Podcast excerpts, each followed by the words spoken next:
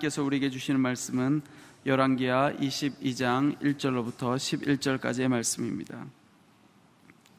열왕기하 22장 1절로부터 11절까지의 말씀을 한 절씩 교독하도록 하겠습니다.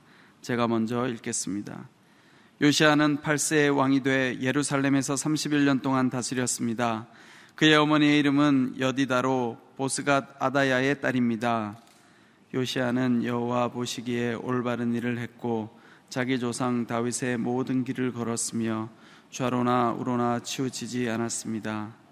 요시아 왕 18년에 요시아는 무슬람의 손자이며 아살리아의 아들인 서기관 사반을 여호와의 성전으로 보내며 말했습니다. 대제사장 힐기야에게 가서 여호와의 성전에 바친 은 곧 문지기들이 백성들에게서 받아 모아 놓은 것을 세어라. 그것을 성전 일을 돌보는 감독관들의 손에 넘겨주고 그들이 여호와의 성전의 일꾼들에게 주게 해 성전에 부서진 곳을 보수하도록 하여라. 목수와 건축가와 미장공들에게 주고 성전 보수를 위해 쓸 목재와 다듬은 돌을 사도록 하여라. 그러나 그들에게 맡긴 은의 사용에 대해 회개할 필요는 없다. 그들이 성실하게 일하기 때문이다. 대제사장 힐기야가 서기관 사반에게 말했습니다. 내가 여호와의 성전에서 율법책을 발견했습니다. 그가 사반에게 율법책을 주었고 사반은 그것을 읽었습니다. 그러고 나서 서기관 사반은 왕께 가서 보고했습니다. 왕의 관리들이 여호와의 성전에 있는 은을 모아서 성전 일을 하는 감독들에게 맡겼습니다. 그러고 나서 서기관 사반은 왕에게 제사장 힐기야가 책 한 권을 주었습니다. 하고 왕 앞에서 그것을 읽었습니다. 다 함께 읽겠습니다. 왕은 율법책에 있는 말씀을 듣고 자기 옷을 찢었습니다. 아멘. 말씀 앞에 정직히 행하며 마음을 찢는 사람이라는 제목으로 도육환 목사님께서 말씀 선포해 주시겠습니다.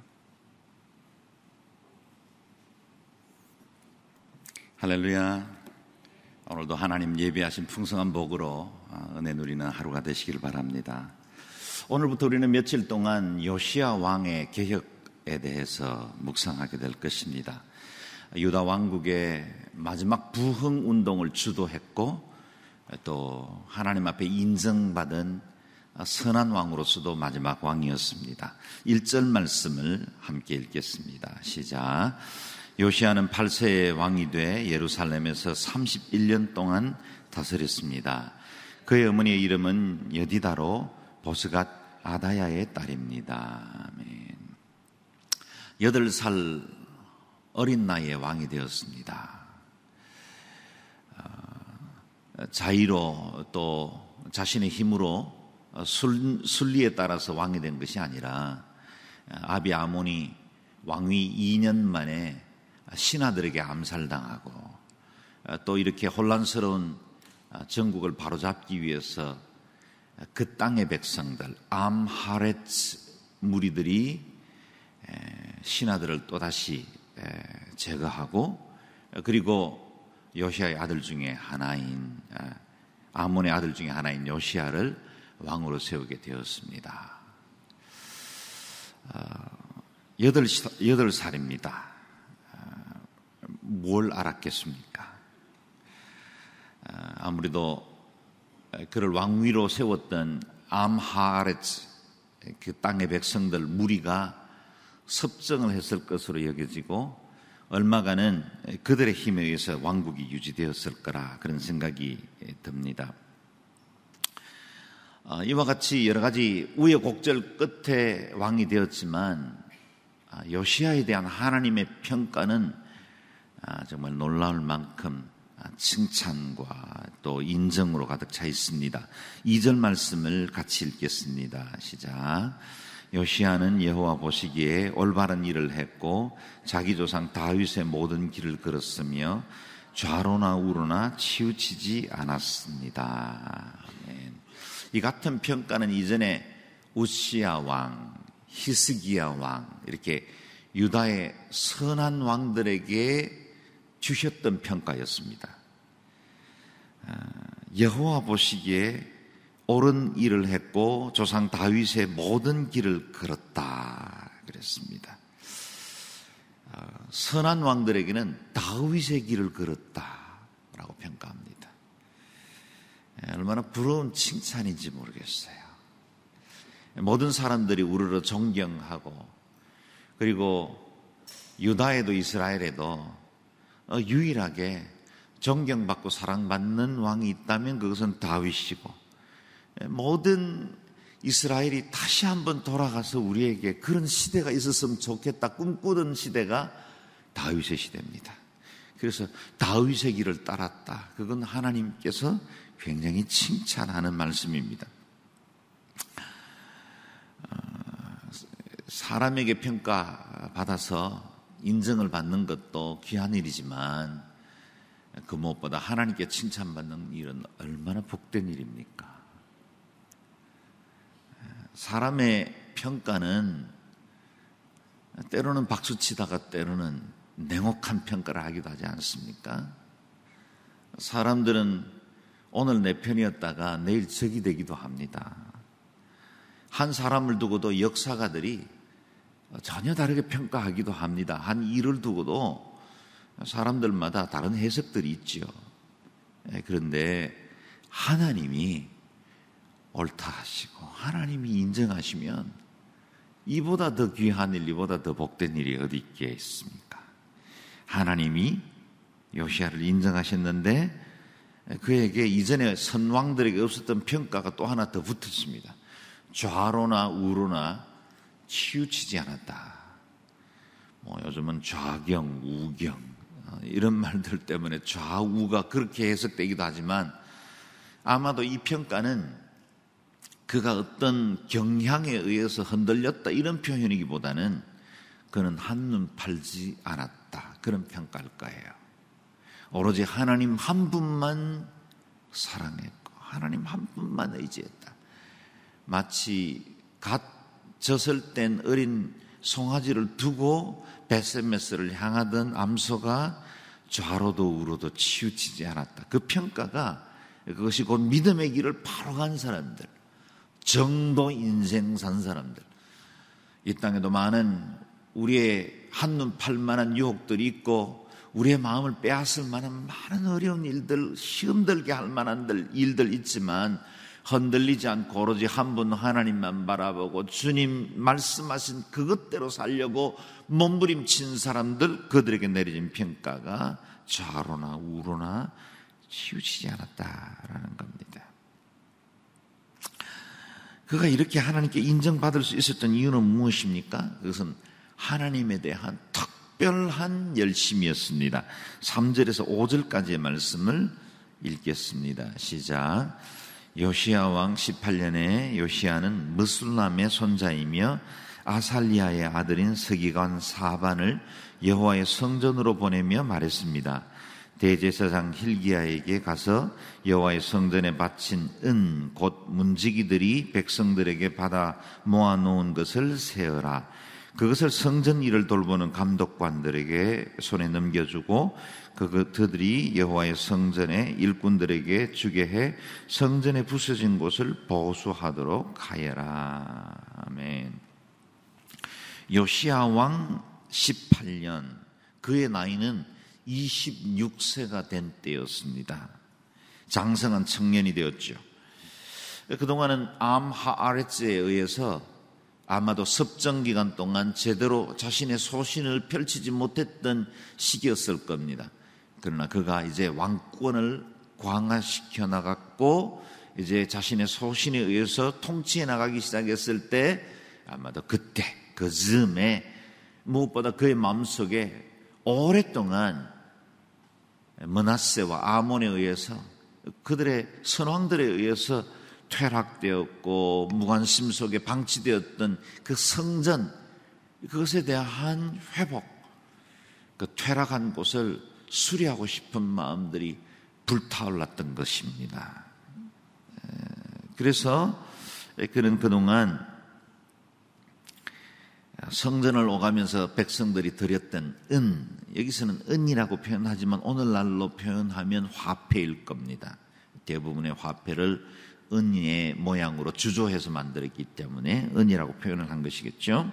이 은을 받아 모아놓은 것을 개수해서 이제 수리비로 사용하라 한 것입니다. 단순히 건물 수리, 리모델링, 그게 목적이 아니었습니다. 요시아의 마음속에는 먼저 어, 하나님의 성전을 수리함으로 성전 중심의 예배가 회복되기를 원했어요. 다시 한번 말씀드릴까요? 성전 중심의 예배가 회복되기를 원했습니다. 어, 우리는 어디 가서든지 예배할 수 있습니다. 예, 또 어떤 형태든지 우리의 삶에 그리스도를 주인 삼고 주와 동행하면 예배자의 삶을 살 수 있습니다. 또 그렇게 살아야 합니다. 그래서 성전에 모여서 예배하고 또 이 성전문을 나가는 순간 우리의 삶의 예배가 이어져야 합니다. 예, 그러나 삶의 예배는 너무너무 중요하지만 자칫 그 예배가 성전 중심의 예배를 경홀히 여길 수 있다는 거예요. 이스라엘의 선왕들이 종교개혁을 시행하면서도 산당들을 제거하지 못한 이유 중에 하나는 산당이 가나안의 종교 또 이전에 있었던 민간 신앙의 그 뿌리 깊은 그들의 마음속에 있었던 신앙 경향 때문에 습관 때문이기도 했지만 산당에서도 예배할 수 있는 일이 있었거든요. 예루살렘 성전이 지어지기 전에는 산당에서 예배해 왔습니다. 그렇기 때문에 그 자체를 다 제거하지를 않았습니다. 그러나 산당은 언제나 가나안의 종교들과 쉽게 타협할 수 있는 곳이기도 했습니다. 그래서 요시아의 종교개혁은 특징이 두 가지가 있는데 첫 번째는 성전 중심의 예배이고 두 번째는 말씀 중심의 종교개혁이에요. 이제 이어지는 며칠 동안의 말씀들은 아, 요시아가 이 철저한 종교개혁을 해나가는 중에 그 기준을 캐논, 잣대 하나님의 말씀으로 삼았다는 거예요. 그래서 이전에 있었던 그 어떤 종교개혁보다 철저하고도 완전했습니다. 그래서 하나님이 그토록 기뻐하시고 인정하실 만했다라는 겁니다. 6절, 7절 말씀을 같이 읽겠습니다. 시작. 목수와 건축가들과 미장공들에게 주고 성전 보수를 위해 쓸 목재와 다듬은 돌을 사도록 하여라. 그러나 그들에게 맡긴 은혜 사용에 대해 회개할 필요는 없다. 그들이 성실하게 일하기 때문이다. 아멘. 전문가들에게 일을 맡깁니다. 성전 관리는 제사장들이 맡았고 레위인들이 또 소소한 일들을 함께 도와왔죠. 그러나 성전 수리에 관한 일은 전문가들이 감당을 해야 한다. 아마 하나님의 사역에도 우리가 각양의 전문가들이 각양의 은사와 달란트를 따라서 하나님의 일을 섬겨 나가는 것과 같다 할 수 있겠습니다. 그리고 그 일을 맡기면서 재정 결산 그리고 감사는 하지 않아도 된다. 왜냐하면 그들이 성실하게 일하기 때문이야. 정직하고 성실하게 일하기 때문에 굳이 재무 회계를 하지 않아도 괜찮다라고 믿을 만큼 아, 일에 열심도 있었고 그들이 성실을 보여주었다라는 겁니다.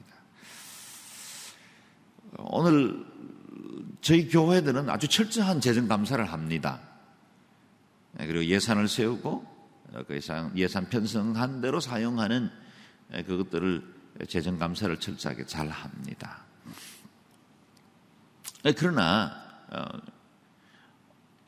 교회에 하나님의 일에 대한 언제나 사역의 기본 정신은 오늘 본문과 같아야 한다고 생각합니다. 우리가 투명하게 재정도 관리하고 그리고 혹이라도 시험에 들지 않도록 철저한 감사를 통해서 건강한 재정 운영을 해야 되는 건 틀림없습니다. 그 일은 계속해야 하지만 하나님의 재정을 사용하는 사람들은 언제나 하나님을 경외하고 내가 이 주님의 일에 참여했다는 것에 대한 그 영광, 그것에 대한 감사로 성실하고 정직하게 일을 해야 하고 또 이 일을 맡기는 사람들은 그와 같은 믿음과 신뢰에서 기꺼이 부탁하고 의뢰하고 또 믿어주고 하는 그런 일들이 이루어질 때 하나님의 사역들이 건강하게 이루어질 수 있다라는 겁니다.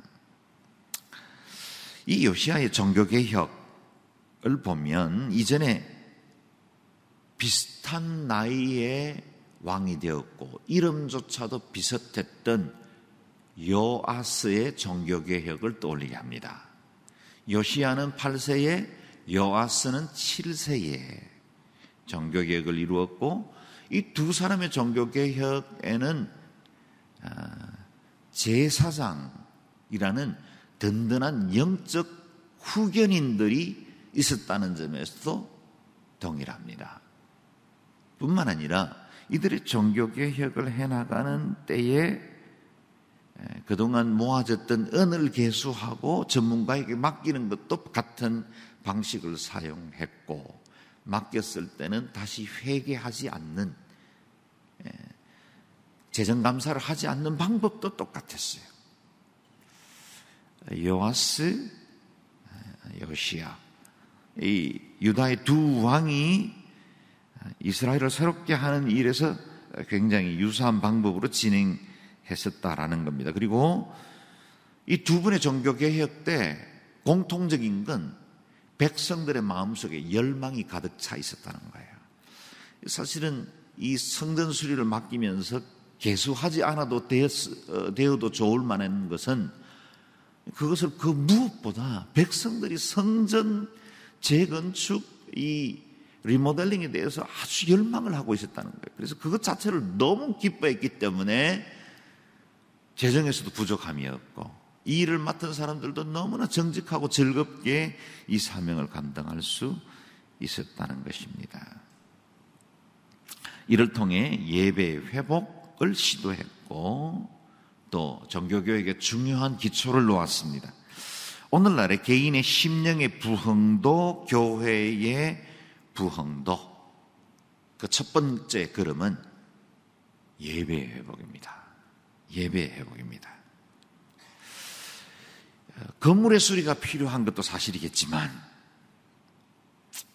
그러나 각인의 심령 속에 무엇보다 예배에 대한 불타오르는 열망, 하나님에 대한 간절한 소망이 있을 때 그 땅에 부흥이 시작되게 됩니다. 8절 말씀 같이 읽겠습니다. 시작. 대제사장 힐기야가 서기관 사반에게 말했습니다. 내가 여호와의 성전에서 율법책을 발견했습니다. 그가 사반에게 율법책을 주었고 사반은 그것을 읽었습니다. 아멘. 뜻이 있는 곳에 길이 있다고 하지 않았습니까? 요시아의 종교개혁에 하나님께서 복을 주셔서 놀라운 한 사건을 허락하셨는데 성전 수리를 하기 위해서 그동안 어, 구석에 있는 짐들 다 끄집어내고 또 낡은 곳 뒤집어 놓는 중에 놀랍게도 그곳에서 율법책을 발견하게 됐다는 거예요. 율법책을. 아마도 모세 오경의 필사본 사본들 중에 하나일 것이다. 그렇게 보는 분들이 대부분이고 아마도 그 중에 가장 중요한 책은 신명기였을 거다라고 생각을 합니다.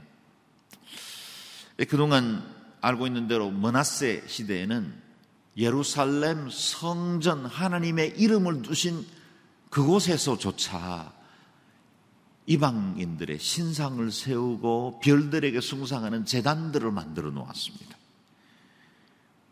온전한 예배가 있을 수 있겠습니까? 어디 그 율법 한 번 제대로 낭독한 적이 있었겠습니까?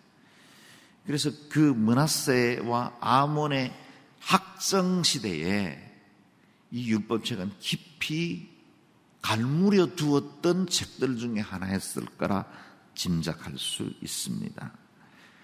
성전이 더럽혀졌을 때 숨겨졌던 그 율법책이 종교개혁을 시작할 때에 발견되어졌고 이 일이 종교개혁에 아주 중요한 아, 이 에너지, 영적 능력을 공급합니다.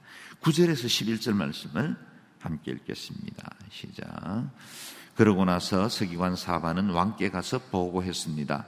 왕의 관리들이 여호와의 성전에 있는 은을 모아서 성전 일을 하는 감독들에게 맡겼습니다. 그리고 나서 서기관 사반을 왕에게 제사장 힐기야가 책 한 권을 주었습니다 하고 왕 앞에서 그것을 읽었습니다. 왕은 율법책에 있는 말씀을 듣고 자기 옷을 찢었습니다. 아멘. 서기관 사반 예, 아마 요시아 왕에게는 굉장히 큰 신뢰를 얻고 있는 사람 중에 하나였을 것이고 그가 아, 성전 수리에 관한 중간 보고를 드립니다. 아, 은을 맡겨서 성전 수리가 시작되었습니다. 그리고 진행되고 있습니다. 그런데 거기서 제사장 힐기야가 발견된 책 한 권을 주었습니다. 이 책의 내용은 그리고 그 책을 읽어 내려가기 시작했어요. 아마도 신명기였을 거라고 짐작합니다. 뭐 무슨 책인지 밝히지 않기 때문에 정확하게는 알 수는 없지만 이후에 이어지는 말씀들을 보면 제가 내일과 모레 쭉 그 정교계에 대한 내용들을 다루게 될 텐데 그 내용을 보면 신명기의 말씀을 보고 시작된 부흥 운동임에 틀림없다는 걸 알게 됩니다. 그런데 이 신명기 말씀을 읽을 때 왕이 그 말씀 때문에 도무지 견딜 수가 없어서 자신이 옷을 찢습니다. 옷을 찢는다는 건 심령을 찢는다는 뜻이요. 내 마음속에 견딜 수 없는 하나님에 대한 그 통탄하는 회개의 마음, 그리고 자복하는 마음, 하나님에 대한 뜨거운 열망, 그것들을 견딜 수 없을 때, 표현할 수 없을 때 자신의 옷을 찢습니다. 누구의 옷을 찢었습니까? 왕의 옷을 찢었습니다. 왕복입니다. 자신의 권위, 그리고 자신의 위치를 드러내는 그 모든 것들을 다 찢어 하나님 앞에 겸비하게 무릎 꿇는 시간을 갖습니다. 말씀을 들을 때 일어날 수 있는 최고의 반응이 있다면 그것은 심령을 찢는 일입니다. 사도 베드로가 오순절에 그 성령의 역사를 경험하고 그 다락방에 머물러 있을 수가 없어서 밖에는 핍박하는 자요 또 교회를 잔해하려는 여러 사람들이 있었지만 그들이 그 두려움을 어, 두려움의 문을 열고 뛰쳐나가 예수 그리스도가 부활하셨고 너희가 못 박아 죽인 예수 그리스도가 다시 살아나셨다 는 사실을 선포하게 됩니다. 이렇게 선포할 때 그 말씀을 듣던 이들이 옷을 찢잖아요. 형제들하고 우리가 어찌할꼬 어찌할꼬 그게 초대교회가 되었어요. 그게 3천 명, 5천 명의 세례받는 역사가 일어나고 오순절의 부흥의 그 불길이 이어져 가는 계기가 된 겁니다. 우리 한반도의 부흥도 평양 대부흥이 있기 전에 원산에서 선교사님들이 모인 수련회에서 우리가 백인 우월주의를 가지고 있고 이 백성들을 섬기러 왔지만 제대로 섬기지 못했다. 그리고 내가 마치 아랫 사람들을 부리는 것처럼 아, 이 땅에 교회 지도자들을 부렸다. 그리고 회개하는 역사가 일어나고 아, 선교사들이 먼저 땅을 치며 회개하고 기도하기 시작했을 때 그 불이 평양에서 부흥이 불러붙잖아요. 내가 이런 죄를 지었습니다. 밤새도록. 우리가 2007년도가 되었을 때, Again 1907년. 그래서 한국 교회가 그때 부흥을 다시 한번 이루고 싶은 열망 때문에 여기저기서 집회도 많이 하고 기도 모임도 많이 했습니다. 그리고 교회 지도자들이 나와서 한 분 한 분씩 회개의 발언도 했습니다. 그런데 왜 1907년 같은 부흥이 오늘 우리 시대에 일어나지 않을까? 그런 안타까움이 있었어요. 그리고 오늘 우리 세대에 이전에 있었던 우리 한국교회 부흥은 다시 일어날 수는 없을까? 예, 그런 불안함도 있어요. 그런데 진정으로 부흥운동은 가슴을 찢고 죄에 대해서 정말 미워하고 죄를 두려워하는 마음이 있어야 돼요. 하나님 앞에 진정한 경외함이 없으면 부흥은 주어지지 않습니다.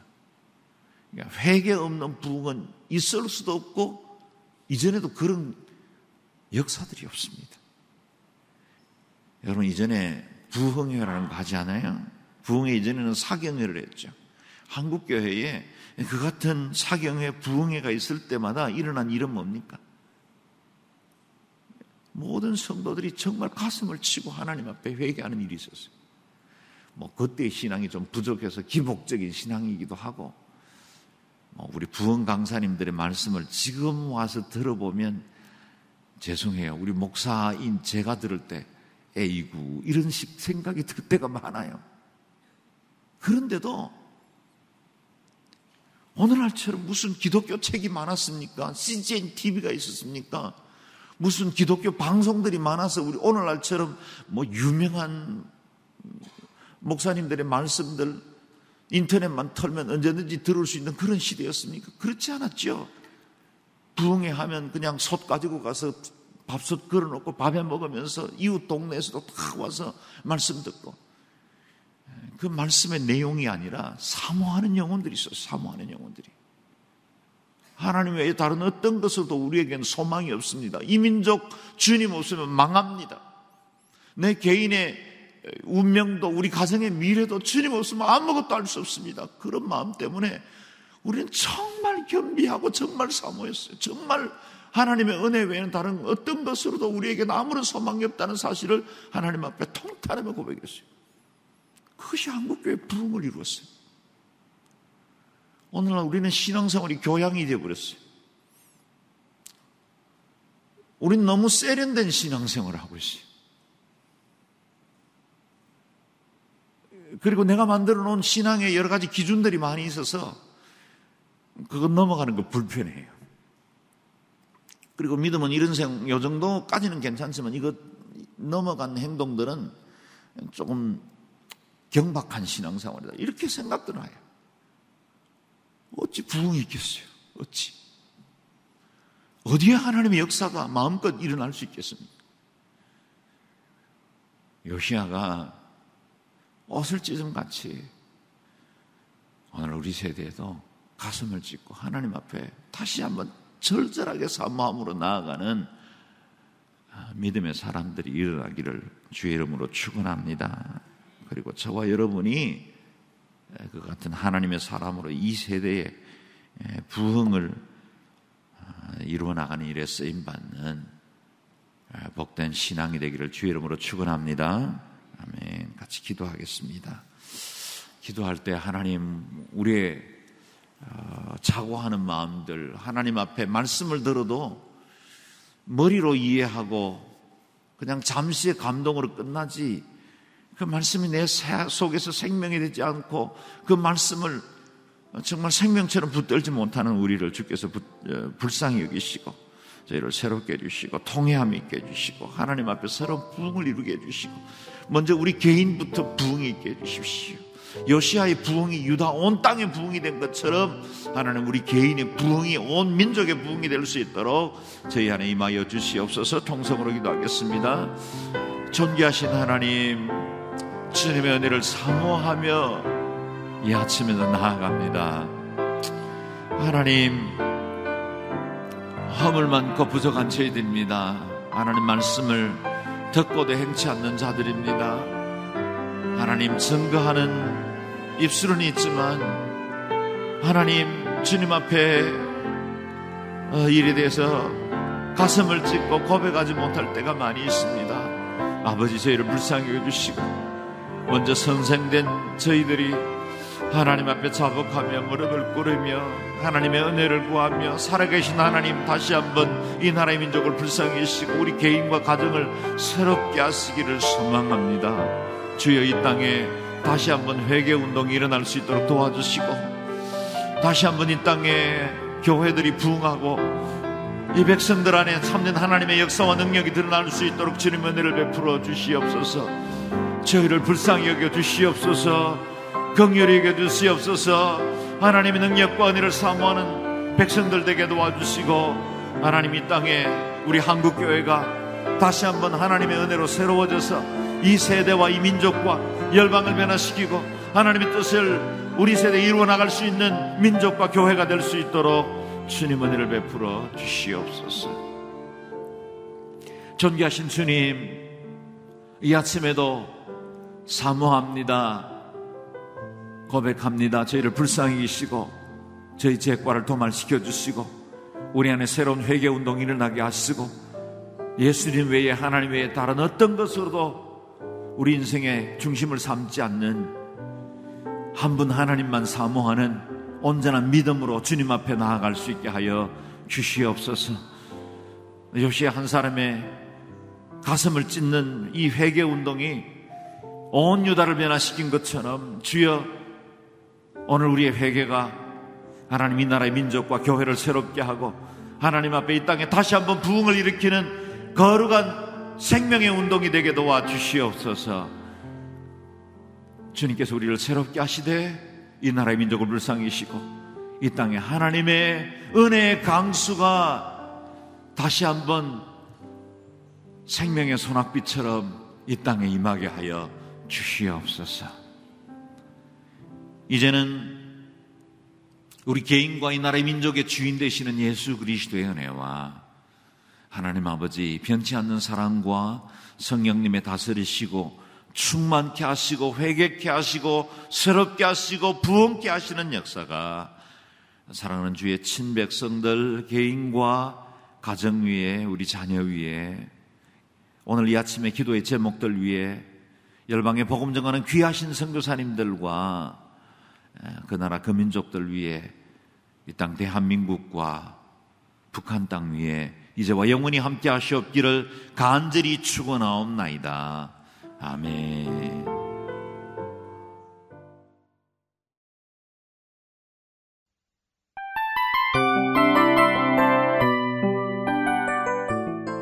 이 프로그램은 청취자 여러분의 소중한 후원으로 제작됩니다.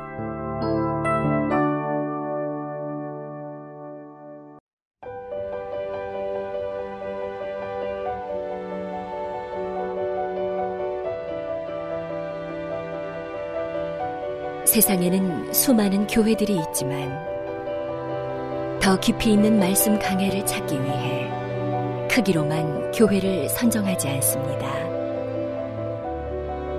보다 좋은 영적 콘텐츠를 더 많이 나누기 위해 방송비를 받지 않습니다.